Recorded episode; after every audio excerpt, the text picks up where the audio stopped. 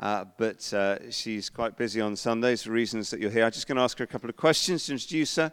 And then she's going to uh, launch us into the second in this series we're doing, uh, looking at grace, Emmaus in grace. Um, and um, I know.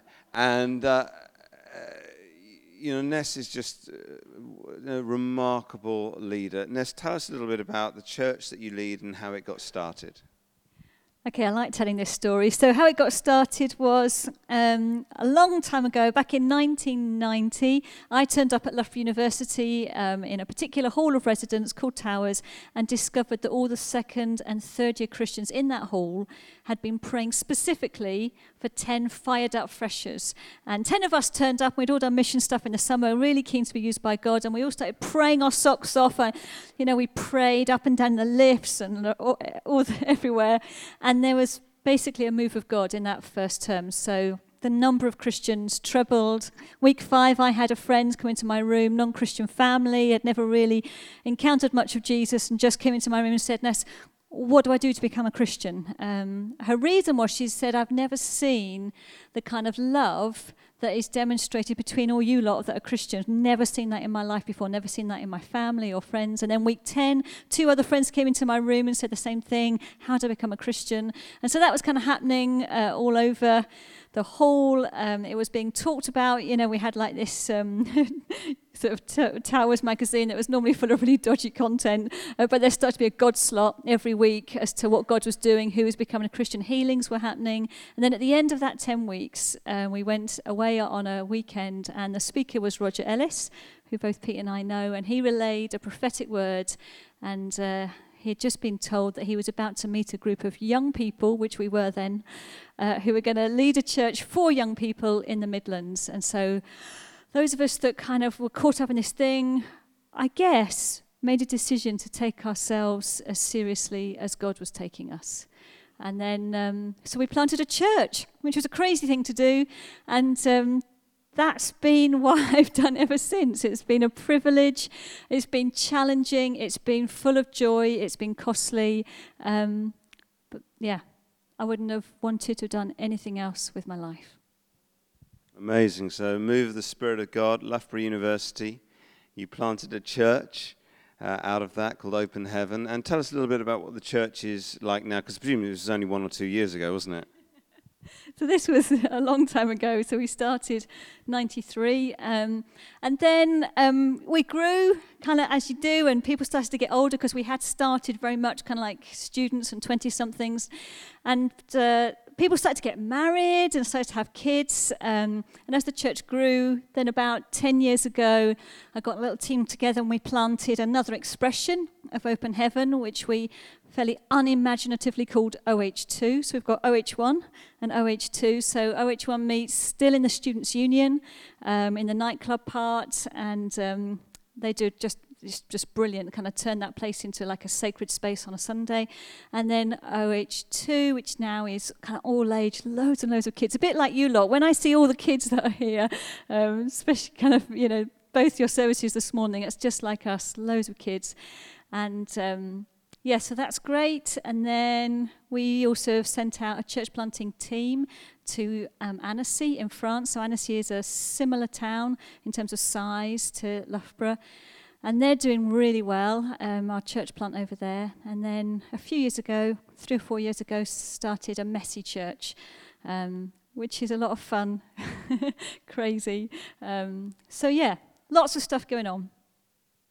I actually had the most embarrassing experience of my life in Annecy, but we won't go into that now. But I'm now wondering if it was prophetic and somehow preparing the way for you to plant the church. Uh, and uh, as well as leading the church, you're, you're married to Rich, who's quite remarkable, and two daughters. Tell us about the family. Yeah, so just fantastic family, really good man, uh, Rich Wilson. I, I knew as soon as I met him, you know, like he was an extraordinary man. Just when I was like, you know, still a student, and there was something about him, the way he heard from God, his maturity, but also the fact that he had done a really good job of nailing ego, which was unusual in the young men at the time. So um, he yeah, so he now leads Fusion, which is just going phenomenally well. It's um, basically strengthening churches in their student ministry.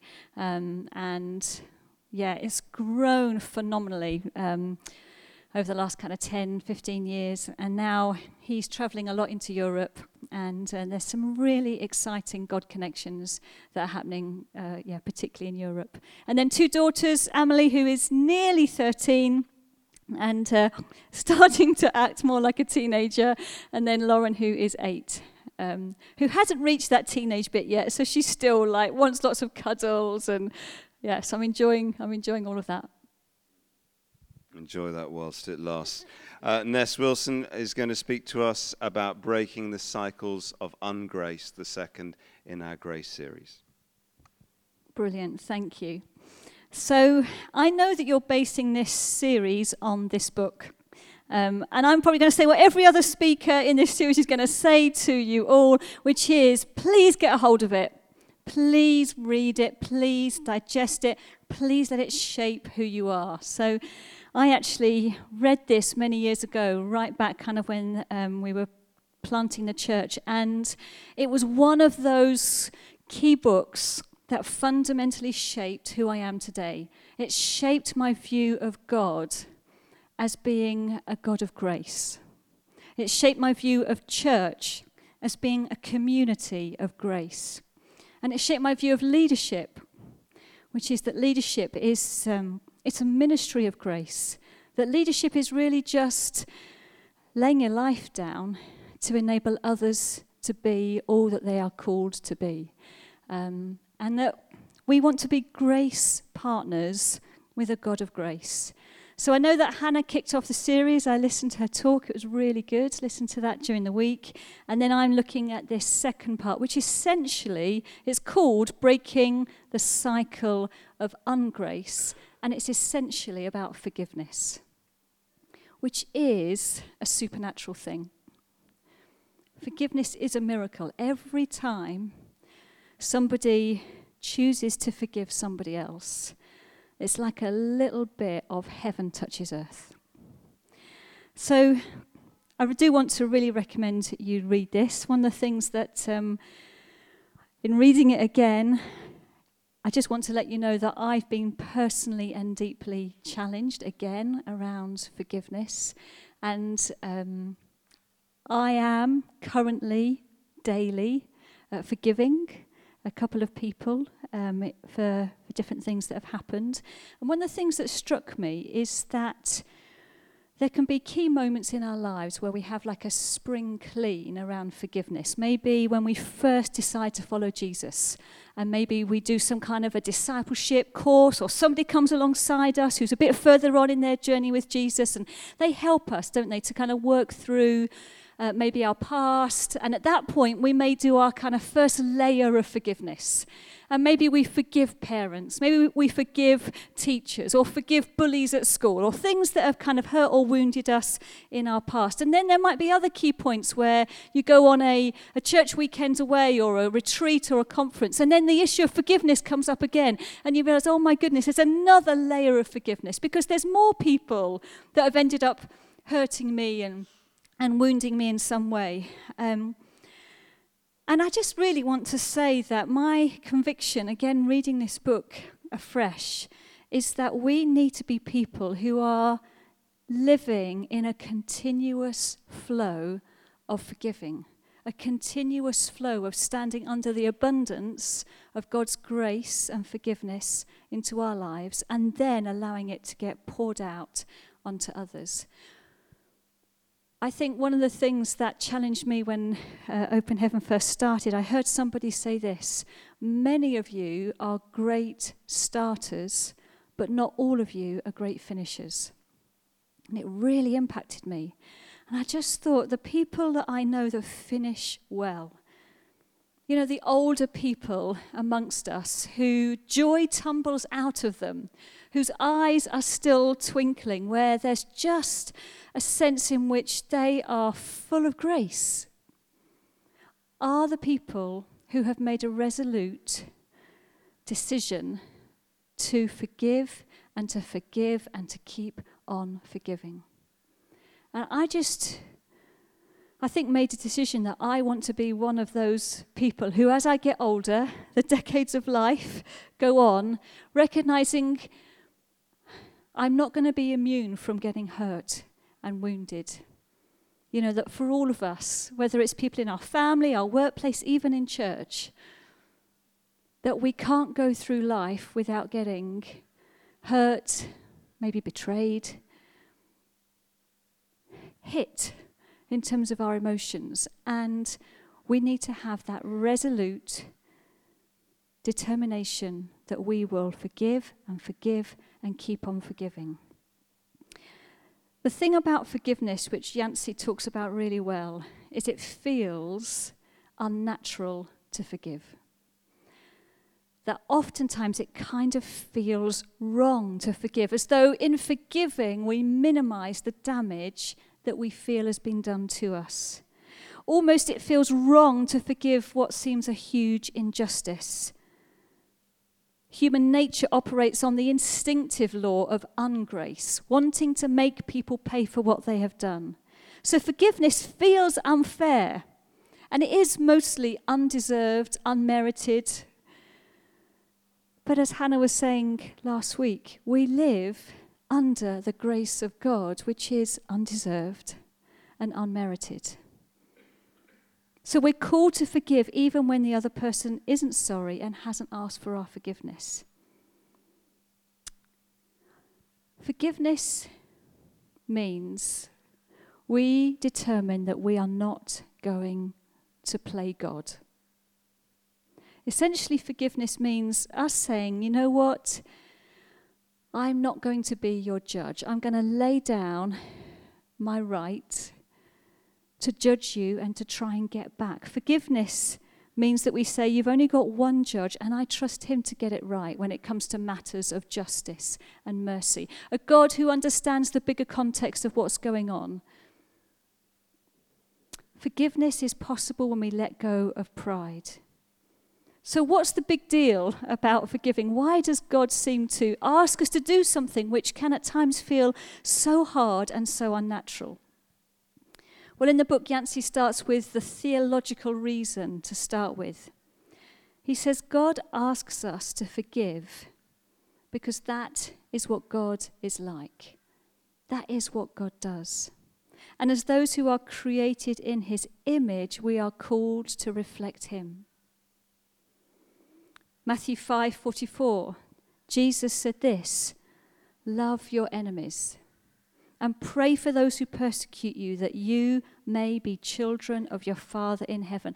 Every time we forgive, we reflect God. Every time we do this unnatural act of forgiveness, this grace gift of forgiveness, it's as though we say, God is real. We make his love visible on earth. Because without the grace of God in our lives, it's actually really, really difficult to forgive. And every time we do it, we reflect who He is. We mirror Him to the world.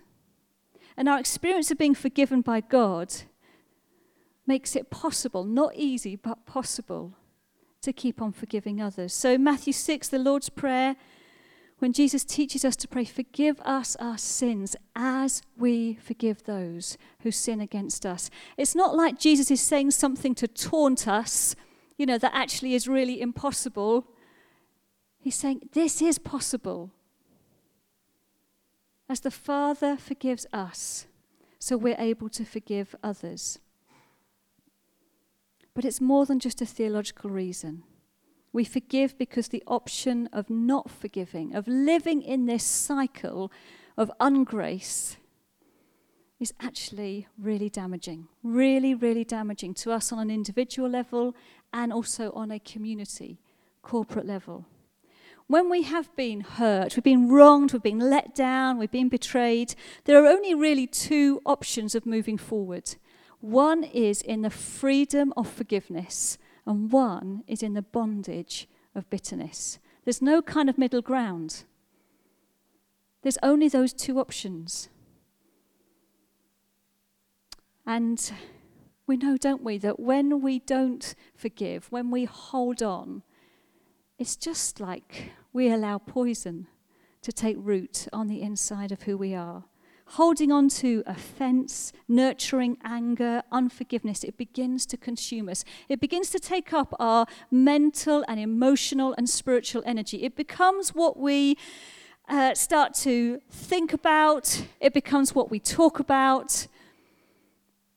It can even lead to physical symptoms, you know, disturbing our sleep, disturbing our uh, digestion, there's all kinds of physical symptoms that are associated with unforgiveness. It really does damage us.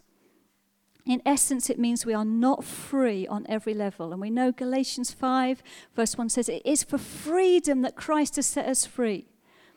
That if we're holding on to unforgiveness, we are not the free people that we are created to be. So, forgiving others is kind of like for our sake, it's for our freedom. You know, forgiveness is when we set a prisoner free and then we realize the prisoner is ourselves. A definition of bitterness is unforgiveness that is held onto and nurtured, where hurts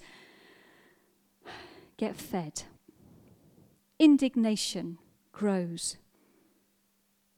Bitterness can start off hidden, but it goes deep. Hebrews 12:15 says, "See to it that no one misses the grace of God, and that no root of bitterness grows up to cause trouble and defile many." The problem with unforgiveness and bitterness, it doesn't just stay with us on the inside. It begins to get transmitted. It causes trouble, says Scripture, defiles a community, it invades an atmosphere, it allows a negative environment, it allows people to be talked about in a dishonoring way. It's why the whole thing of Matthew 18, I believe, is in Scripture because if we are a people of grace, if we are a people who need to be countercultural, then there's something about people walking in and encountering a community that don't talk negatively about each other. There's something about a community where if someone does begin to talk negatively, to dishonor somebody else, that person goes, I'm sorry, I can't listen. Because you have to go and talk to the person who's hurt you and wounded you face to face. I just can't listen to this. And if a whole community agrees to do that, then actually it is like something of heaven touches earth. And people begin to feel really safe because they know, you know what, it's okay for me to, to mess up here. It's okay for me to make mistakes because people are going to choose to believe the best and they're not going to be talking negatively about me to others. I think it applies um, right across like a town wide church or a city wide church that if you have been hurt by other parts of the church in the town, that again there's a commitment that you're not going to be bad mouthing other parts of God's church or other leaders. That, in essence, is just like self harm. You know, the body of Christ harming itself. But there's that, there's that commitment of, I'm not going to let a root of bitterness go deep and begin to spill out in my language, spill out in the things that I'm prepared to, to talk about, all the things that I'm prepared to listen to. And so we all, we all say there's a, there's a better way, there's a higher way, there's a way of living and talking and listening to others that is the way of grace. The way of grace. So we need to deal with some of the roots. Hurts need to be processed properly. You know, it's okay to feel angry when someone has really hurt you. But for that to be done and processed in a really good and healthy way with somebody that you trust. So, forgiveness is not forgetting, though you will find as you forgive, then the memory of something will lose its grip on you. But it's not forgetting, and forgiveness is not saying that what the other person has done is not wrong. It's not saying it's okay.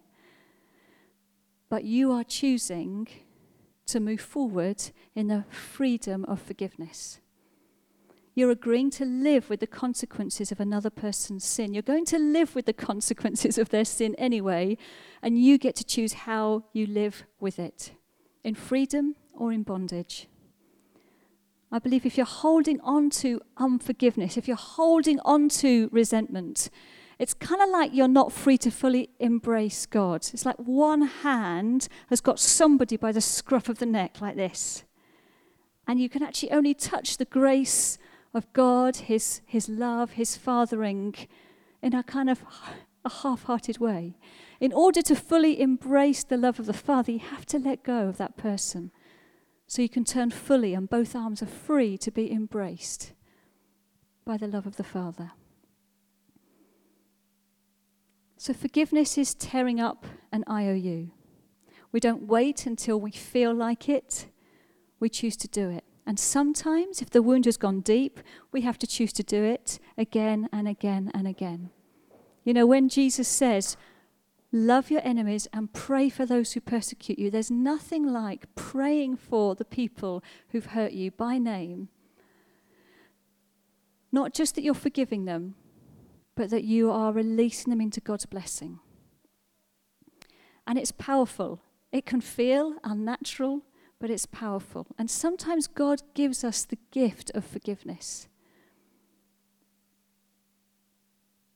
If you're finding it really, really hard to forgive, just come before God really honestly and go, This is hard. I need the gift, the supernatural gift of forgiveness.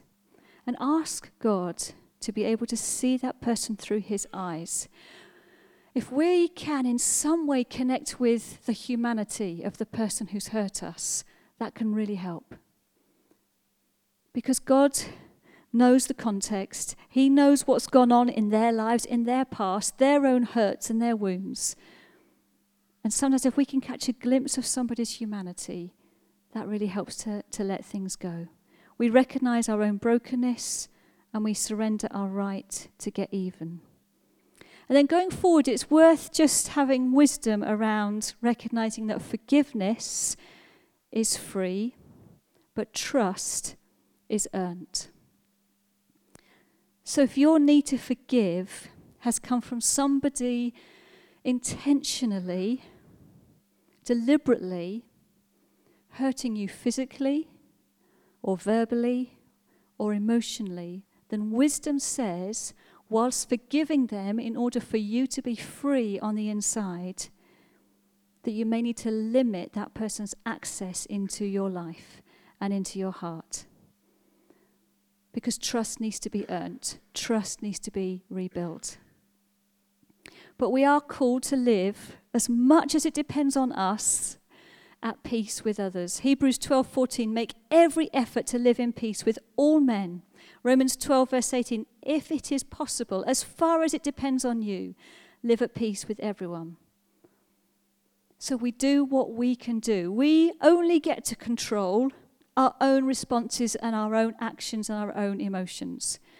So we can forgive and we can do all that is within our means to be at peace with somebody else. But we don't get to control somebody else's responses and actions and emotions. That's not our responsibility. So somebody else will do what they choose to do. You can't control that. But you can control what is within you. You can control whether you are becoming someone who's getting bigger and bigger on the inside, somebody who is able to host the beautiful Holy Spirit really well because you're doing the hard work, the inner work of keeping your heart soft and clean and free. You can choose whether you're becoming bigger on the inside or if you're shriveling on the inside, a heart that's curved in on itself. You get to choose. So, we do all we can. We keep short accounts. We make sure we're following Matthew 18 as a church community. And then we recognize that forgiveness is really powerful, not just on an individual level, but it ends up actually being powerful on a community and even on a national level. Let me read to you this story. Some of you might remember this happening.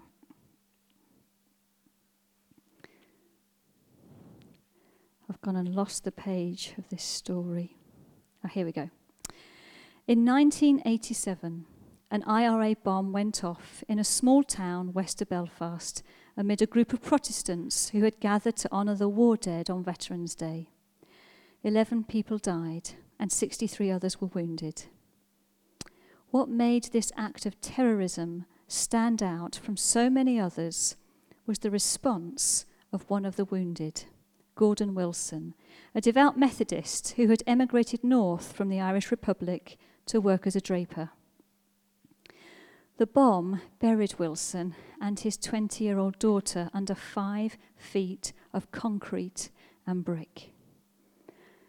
Daddy, I love you very much, were the last words Marie spoke, grasping her father's hand as they waited for the rescuers.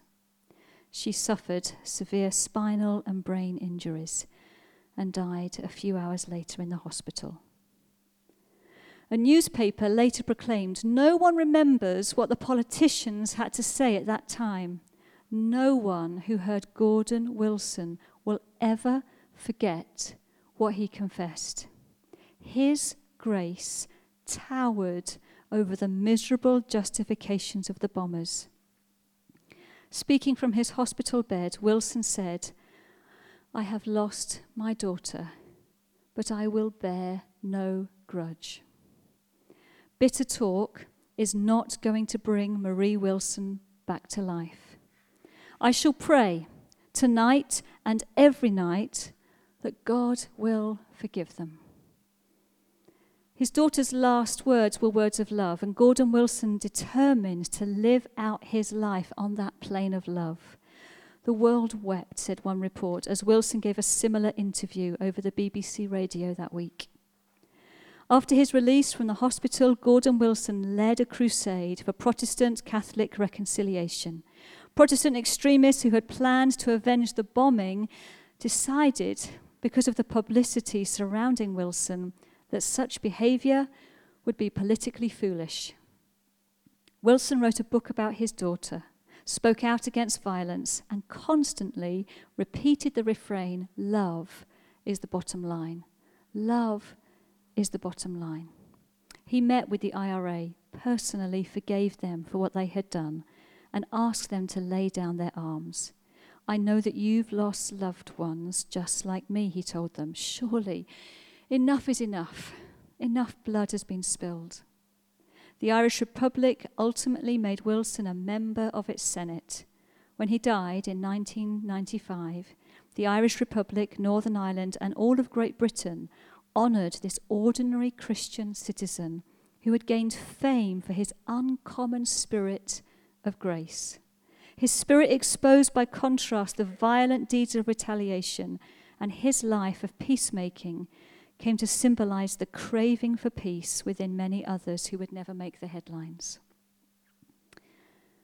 Forgiveness is powerful.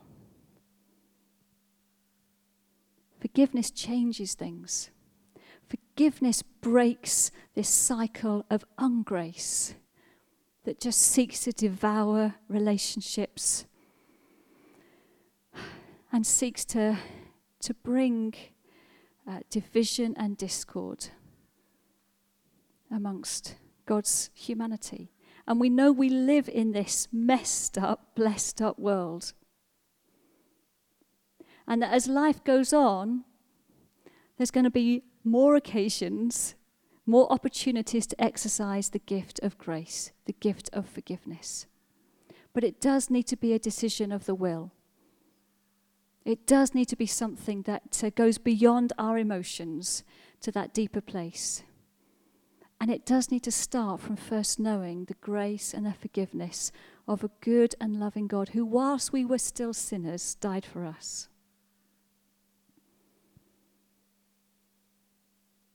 There, it would be remiss of me to talk about forgiveness without then offering an opportunity for people to do business with God and maybe even to do business with each other. There may even be people in this room where you know you need to extend your forgiveness, or you need to just grab a hold of them and say, I'm sorry, will you forgive me? It might be um, those of you that uh, are in relationships, marriages in this room, where you know actually there's a simmering resentment where the cycle of ungrace has just been repeated and repeated and repeated. Resentment means to feel it again, as though just picking off the scabs of a wound and you feel it again, you feel it again. And one of the things I think that we are able to model, again, something so attractive, so countercultural to the world, is marriages, healthy, happy, lifelong marriages that are ongoingly forgiving each other. I know that's one of the, one of the, the, the things that Rich and I uh, just try and have a kind of a regular discipline is just clearing stuff out. And just like, I'm sorry, I forgive you. I'm sorry, I forgive you. And so if you've got somebody sitting next to you right now, you just want to take hold of their hand. And just that recognition of we need to continually forgive each other and let go of any underlying resentment, then please do that. Please do that this morning. It might be there's people that you need to ring, text, write a letter to. To, to break this cycle of ungrace means that we reflect the beauty and the glory and the goodness of a God of grace. And that we become a community of grace that is so attractive to people who are coming in that have never encountered before what the beauty of grace looks like. So, why don't we stand as we finish and let's do business with God? Thanks, Ness. Well, there's really only one song to sing now, which is, of course, Amazing Grace, written by the former slave trader, John Newton, who uh, found the grace of God. And uh, this song is probably sung at least 10 million times every year. We're going to make it 10 million and one. There's really three ways I think that we can respond to Ness's challenge and invitation. The first is just to sing. It may just be that you're amazed again by grace. Renu just saying, I can't believe the way God uses me, or Peter Walker saying, I can't believe the way that God spoke to me, or Judy saying, I can't believe the way God healed me. It may just be that you just want to sing. Amazing grace, amazing grace. Or it may not be singing, it may be that you actually need to pray. Um, that actually you know that there is a need to receive grace, that you can give grace. There's someone you need to forgive. And so, as we sing, if you want to make your way down to the front here, if you'd like someone to pray with you, that you'd receive amazing grace, so that you can go out and give amazing grace to people who may have done terrible things, said terrible things. And then the third way is you may need to talk. It may be that, um, yeah, forgiveness is vital, but you're aware that this session raises massive questions. And uh, if you want to talk to somebody, uh, then maybe uh, Mick and Lynette are probably some of the most experienced Christian counselors in the, in the country. They're not going to sort of take you on, I'm afraid, because they're quite busy. But if you want to talk to someone, just say, I just need to process a little bit what forgiveness might look like just come and grab them uh, after. Is that all right, Mick and Lynette? And uh, there may be no one, it may be loads of people, but I'm just aware that for some, this isn't just sing a song or get some prayer, but you just say, I need to process this a little bit because I know Jesus is telling me to forgive, but it's complicated. And they can, they can, they can help point you in the right direction. So either sing now or come and get some prayer. Make your way down to the front, and we'll have people who pray with you. Uh, or if you want to just talk, have a quick conversation, uh, maybe the beginning of a longer conversation, come and talk to Mick and Lynette, who are here on the second row um, next to Renu. So let's sing together. Make your way down the front if you want to pray. Do make your way over to Mick and Lynette if you want to talk. Let's go.